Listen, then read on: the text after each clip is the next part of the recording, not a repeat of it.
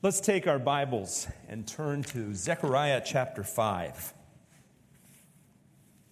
Thank you. Zechariah chapter 5. As we come to this text, we find a couple of very confusing images a flying scroll and a basket with a lead lid and a woman in it. So when we look at these, we scratch our heads and we say, What in the world is this vision talking about? Very confusing. Now, before we get into interpreting the vision, it's important that we look at the nature of biblical prophecy.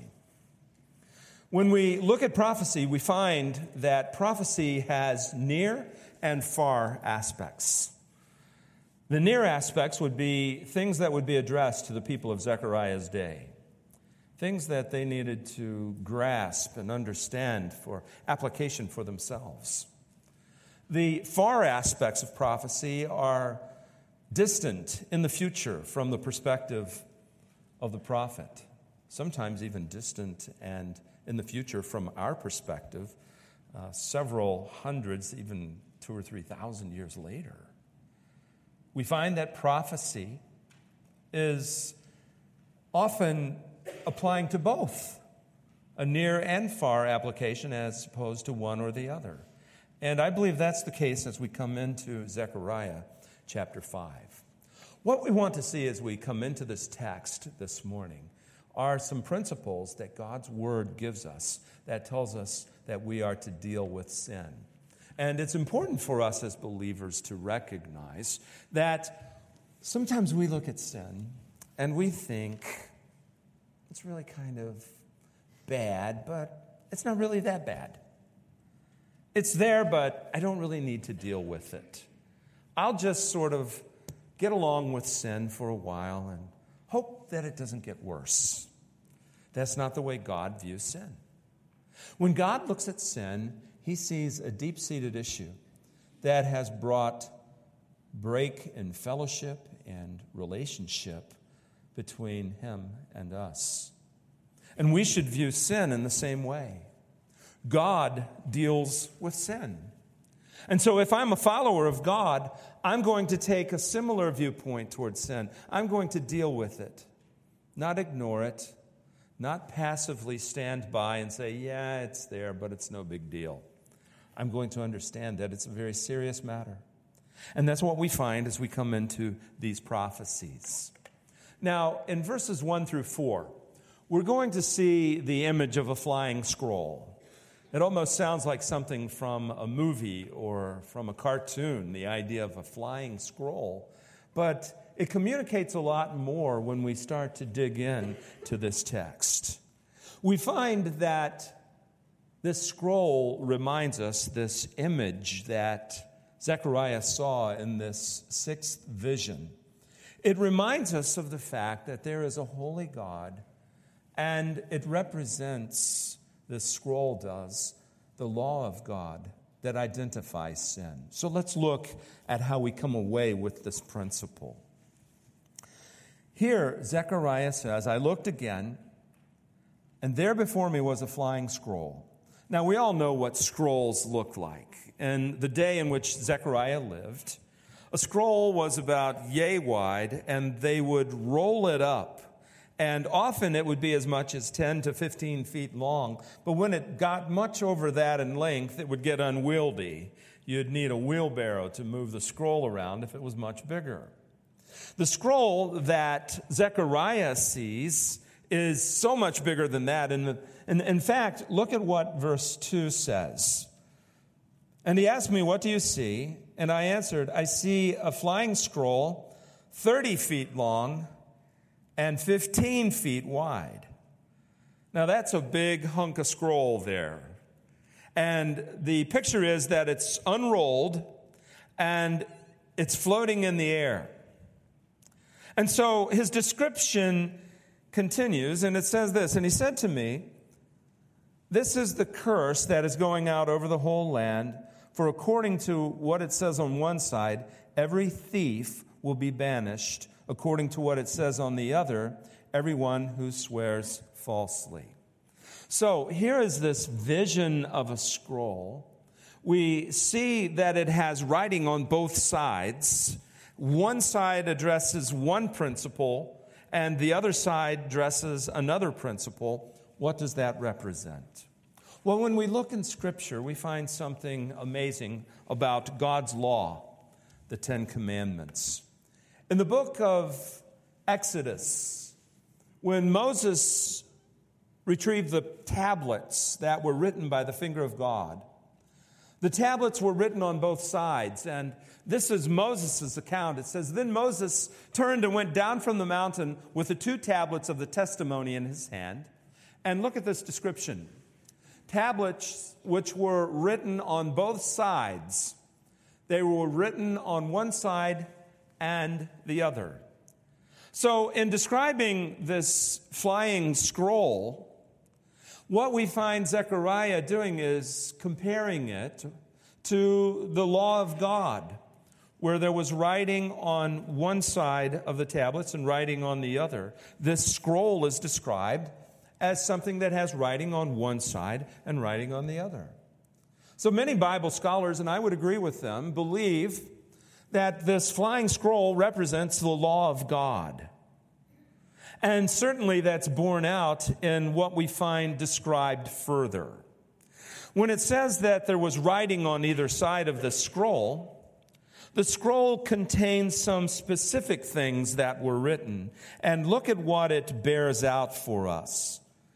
On one side, it says, Every thief will be banished, according to what it says on the other, everyone who swears falsely will be banished. Now, think about the Ten Commandments for a moment. I think it's significant that the eighth commandment against stealing and the third commandment that is against bearing false witness are mentioned here. The Ten Commandments what would be the middle commandment of the first five? The third commandment, right? What would be the middle commandment of the last five? The eighth commandment. So, what he's doing really is picturing for us the entire law by giving us two examples of the law by picking the eighth and the third commandments. These commandments were against theft and bearing false witness or swearing falsely. And what we find is a near and far application. The near application is this when we read the minor prophets, and we've been studying them for several weeks now, some of the common sins that were brought as accusation against the children of Israel involved stealing, taking things from people, and using God's name in vain or speaking falsely and swearing by God. It was a picture of the spiritual climate of Zechariah's day. And when we think about this spiritual climate, it's amazing that they had gone back into sin in the way that they had. Remember Zechariah's day. This was a day when the children of Israel had been delivered to Babylon because of their sin. For 70 years they were in Babylon. They had returned to Jerusalem to rebuild the temple. They were in the middle of ruins brought on by their sin, sins like the ones mentioned. And now they were drifting back in to the sins that God had been dealing with before they left. You know, when I look at that, I see a picture of all of us, myself included. We will bear the consequences for a sin. We will experience the full brunt of the terrible things that sin can bring into our lives. And then what happens? We quickly forget. And we return back into the same behaviors, the same thought processes that got us into trouble before. This scroll and this image was a message to all of Israel that you'd better not go there again.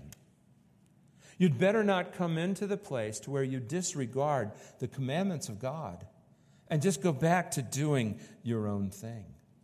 You see, as they were breaching these commandments, they were really breaching the whole law. James says this Whoever keeps the whole law and yet stumbles at just one point is guilty of breaking it all.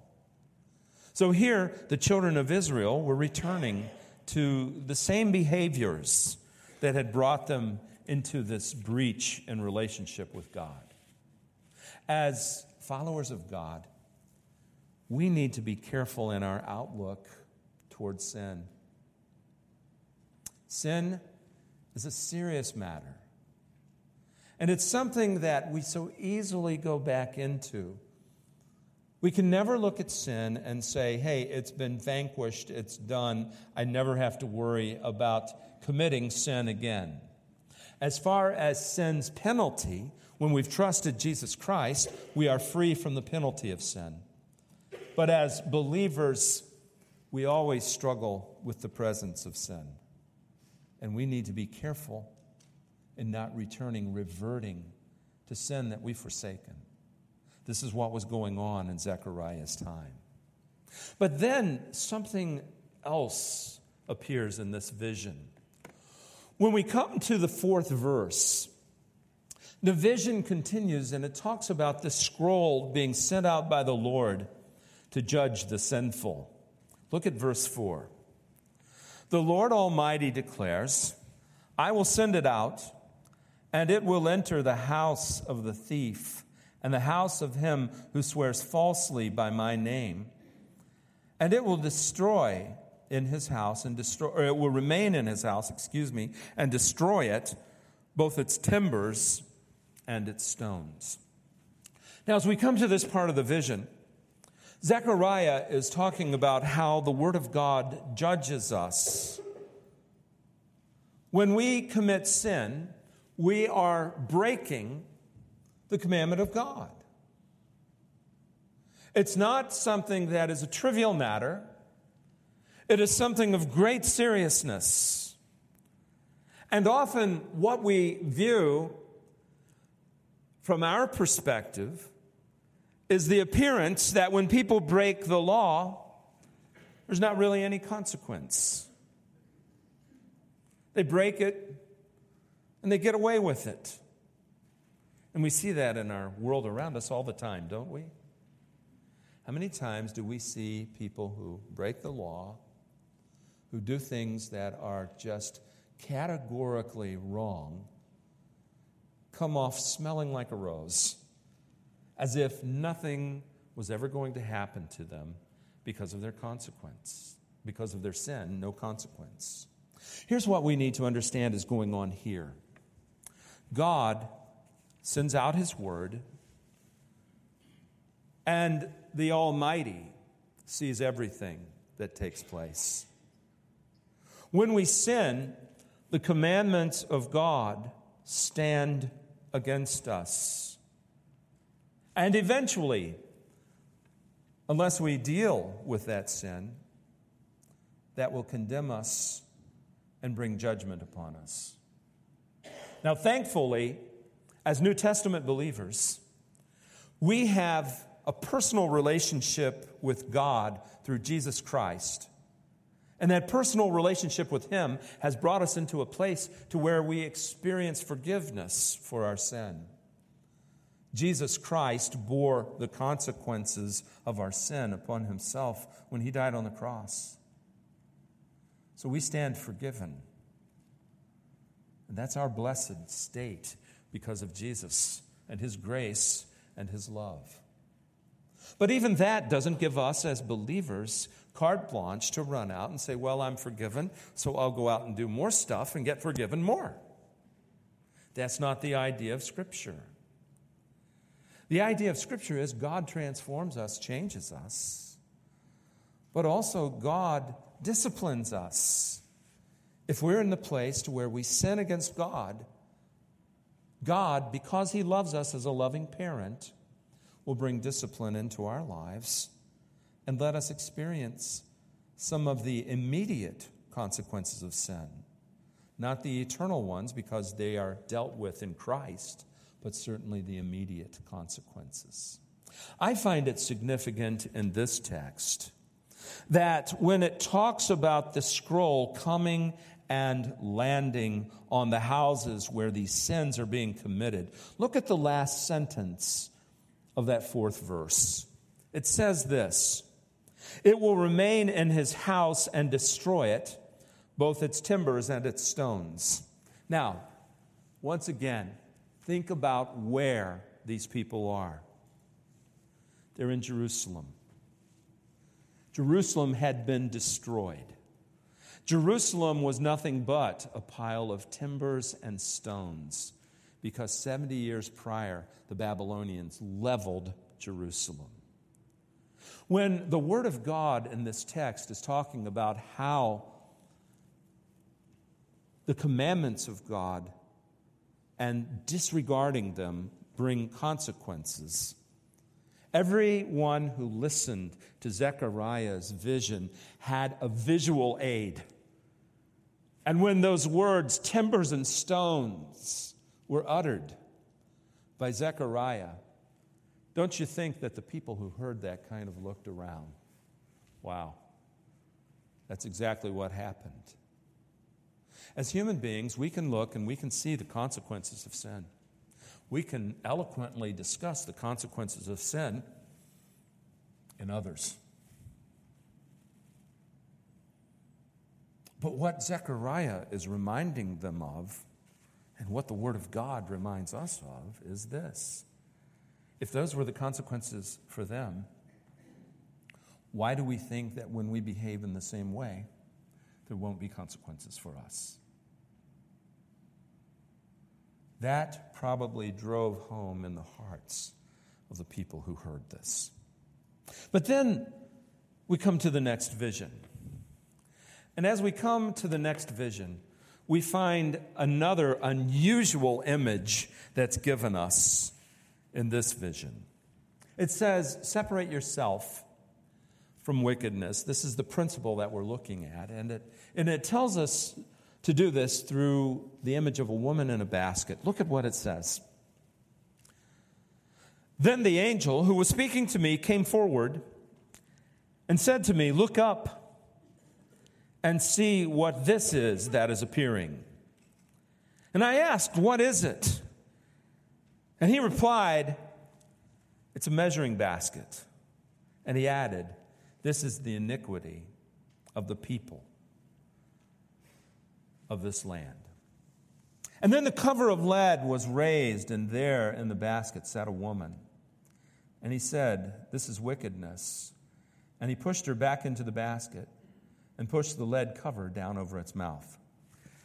Now, again, when we look at this as uh, people in our generation, in our time, as Americans, we look and we say, What in the world is this about? What are they talking about?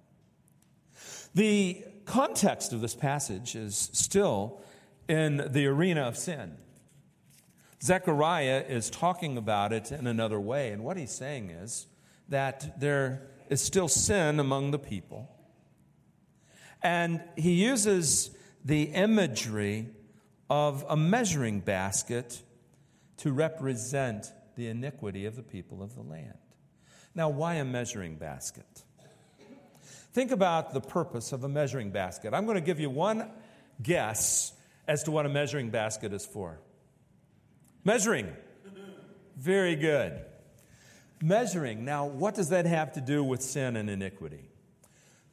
Many Bible scholars believe that the measuring basket represents commercialism that had come into Jerusalem.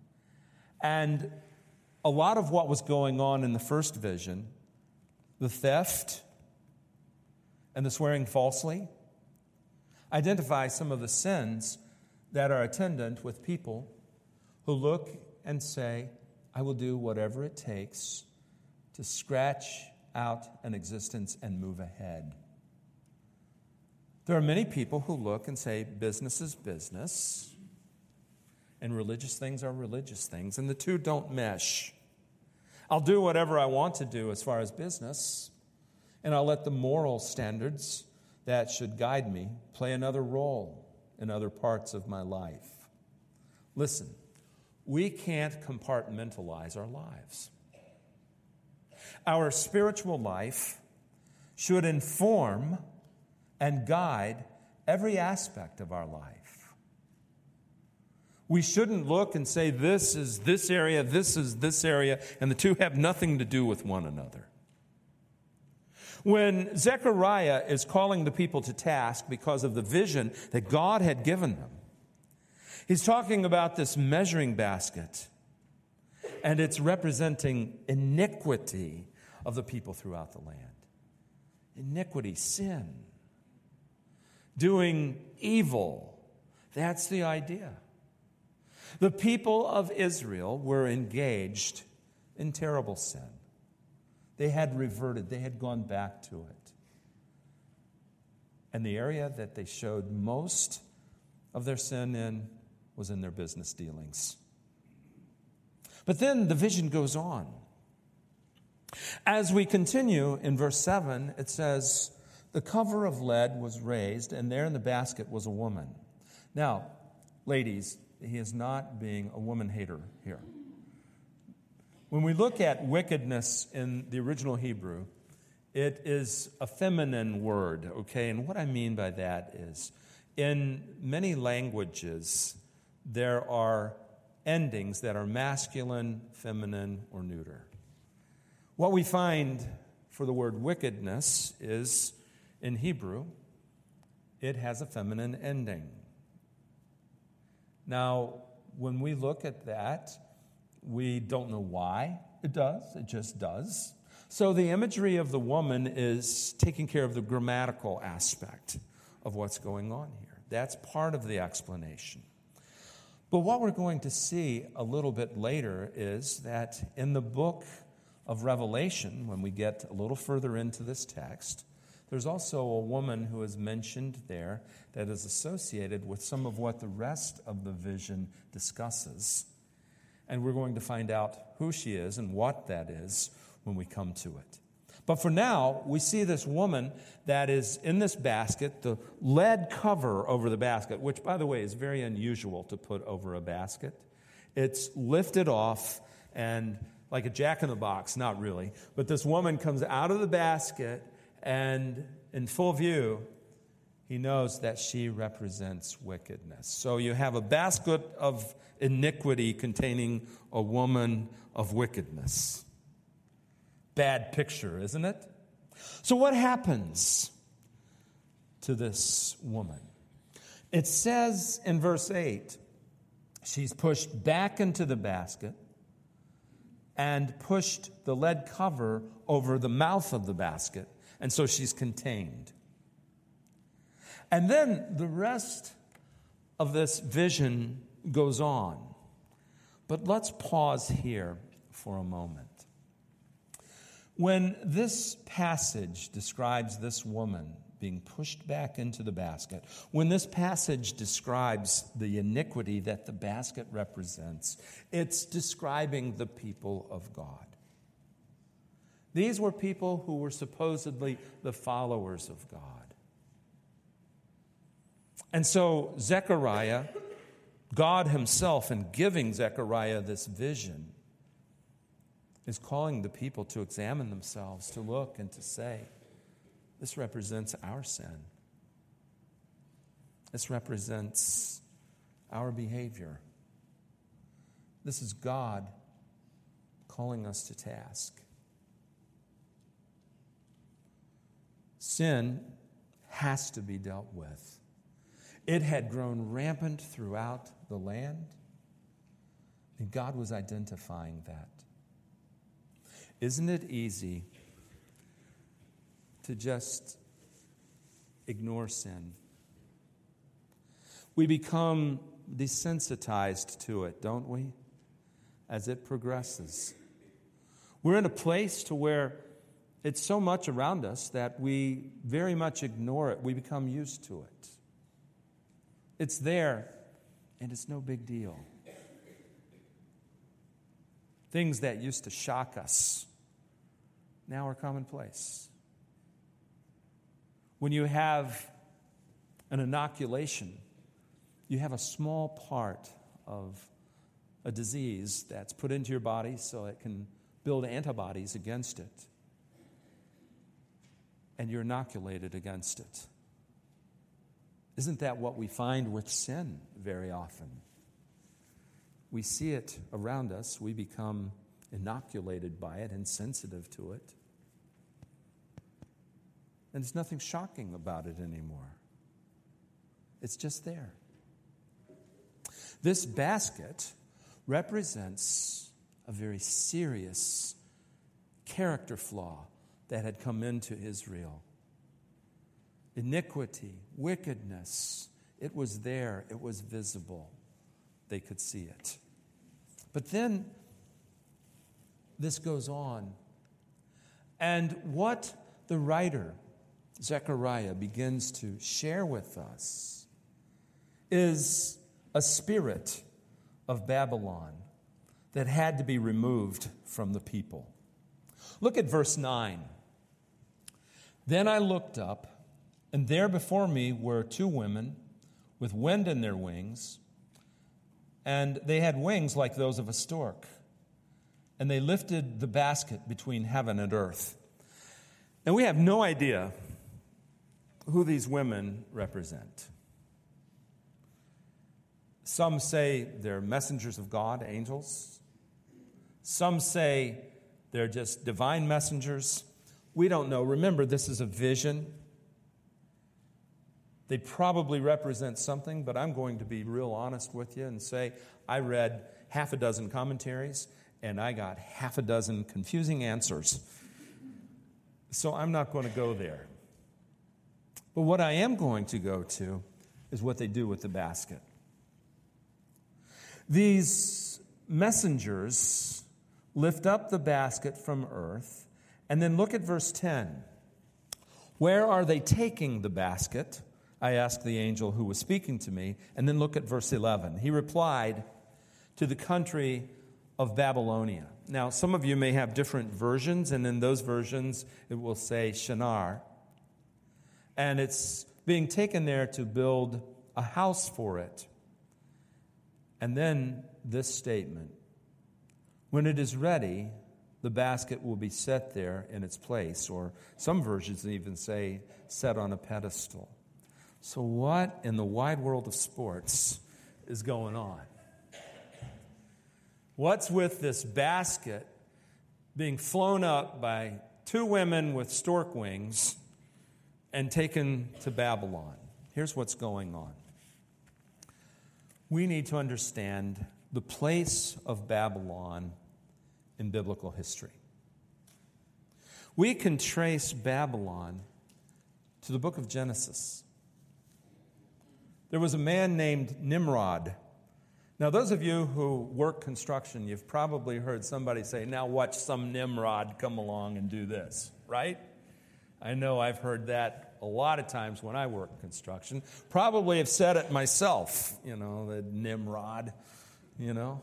We've used that term. Who in the world was Nimrod? When we look in the book of Genesis, Nimrod was the founder of Babylon. And Nimrod was an individual who was noted for his rebellion.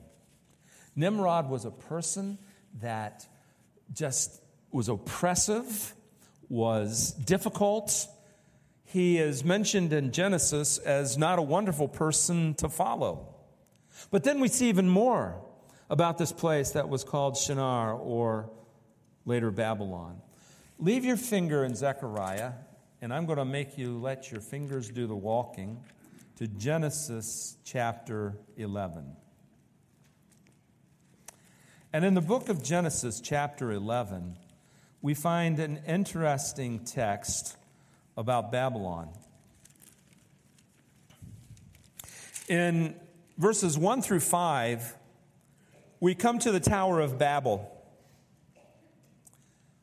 And guess where the Tower of Babel is. Shinar, which is also Babylon. Look at what the text says Genesis chapter 11, verse 1. Now the whole world had one language and a common speech. And as men moved eastward, they found a plain in Shinar and settled there. And they said to each other, Come, let us make bricks and bake them thoroughly. They used brick instead of stone and tar for mortar. And they said, Come, let us build ourselves a city with a tower that reaches to the heavens, so that we may make a name for ourselves and not be scattered over the face of the earth. Now, this sounds innocent if we aren't thinking about what they're really saying. First of all, a tower that reaches to heaven. In other words, we by our own works will reach heaven. That's our goal. We're going to build that so high that we'll be at the pearly gates. That's the idea. Secondly, they are coming together in such a way that there is no mention of God, no interest in God. It's all about man. It's all about us achieving and coming together and globalization. That's the first earmarks of that idea. Let's all come together. Let's do neat things. Exclude God from the picture, but let's all come together, one world. That's their goal. That's their purpose. That's their plan. Look at verse 5. But the Lord came down to see the city and the tower that the men were building. And the Lord said, If as one people speaking the same language they have begun to do this, then nothing they plan to do will be impossible for them. Come, let us go down and confuse their language so that they will not understand each other. God confused their plot, their plan, because what they were doing was wicked. Their plan let's leave God out of the picture. Let's achieve whatever we want by our own goals, our own strength God has no part to play in any of this. It's all about us. That is the spirit of Babylon. But you know, Babylon's story doesn't end there. You see, when we go into the New Testament, there's a mention of Babylon in the book of Revelation. And notice this text from Revelation chapter 17, verse 5 on her forehead.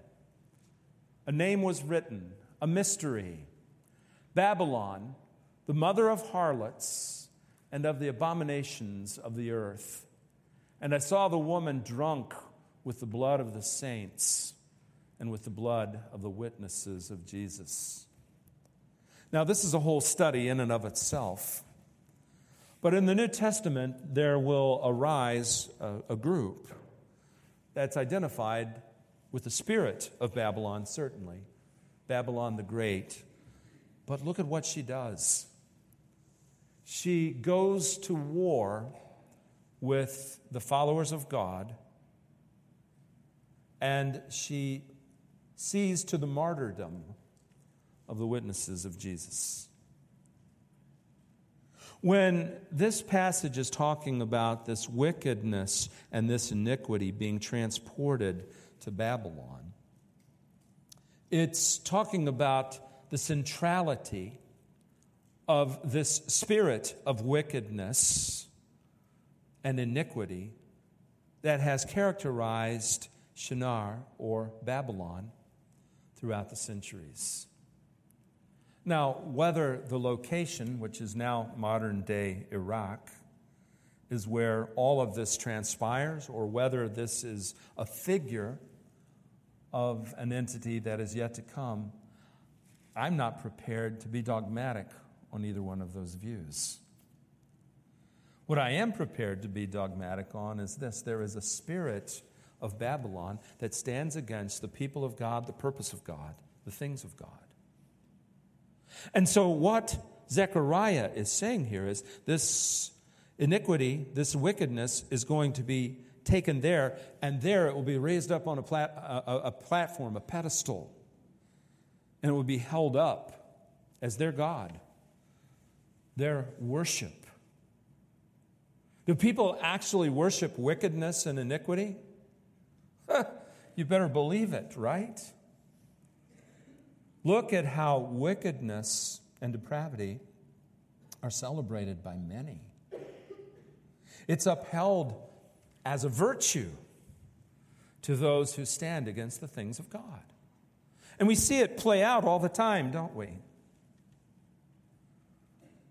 what we find here is this is a part of God's plan, something that He has included in prophecy, and something that had immediate application for the people of Zechariah's day, but has long term application for today and moving forward. This iniquity, this wickedness, has a big role in future events. In fact, in the fourth verse, just prior to the passage we read, it says this The woman was clothed in purple and scarlet and adorned with gold and precious stones and pearls. And she had in her hand a gold cup full of abominations and of unclean things in her immorality. The image there of the woman being clothed in purple, the idea of royalty, scarlet, again, the idea of royalty adorned with gold and precious stones and pearls. All of this is wealth.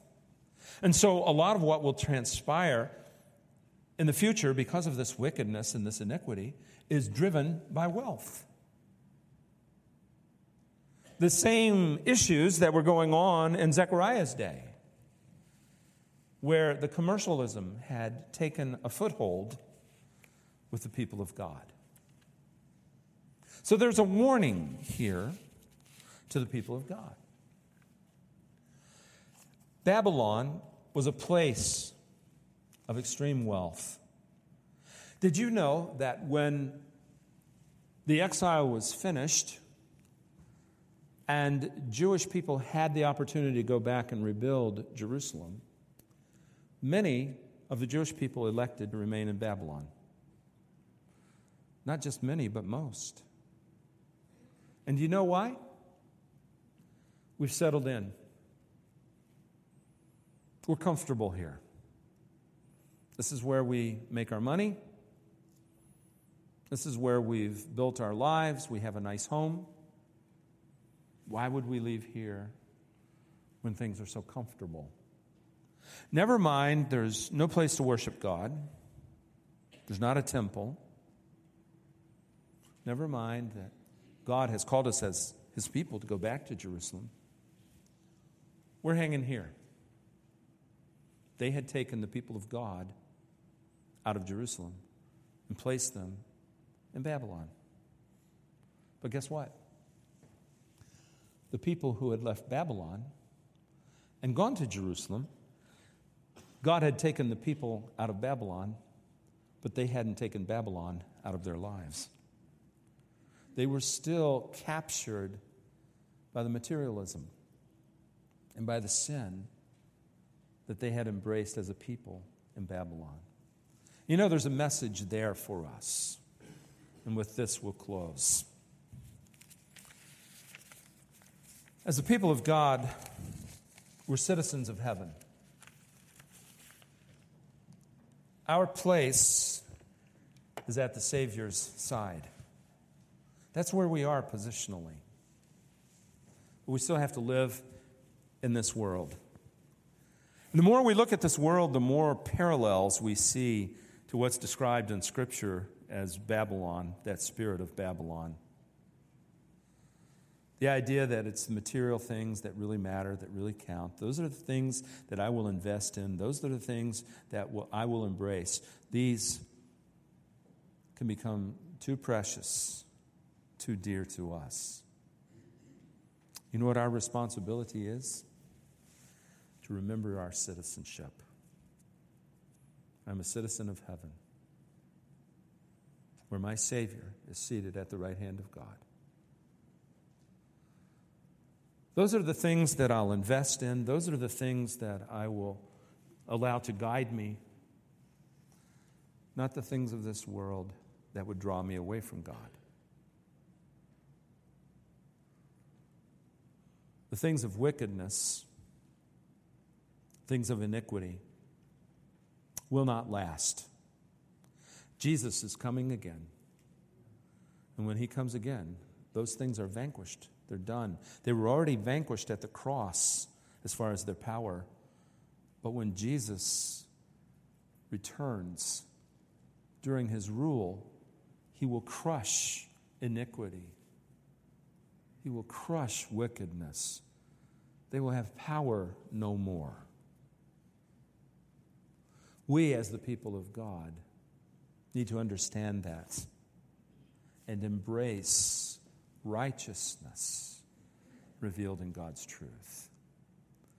Don't become entangled and wrapped up in the things of Babylon because they lead us nowhere. Embrace the things of God. Let's pray.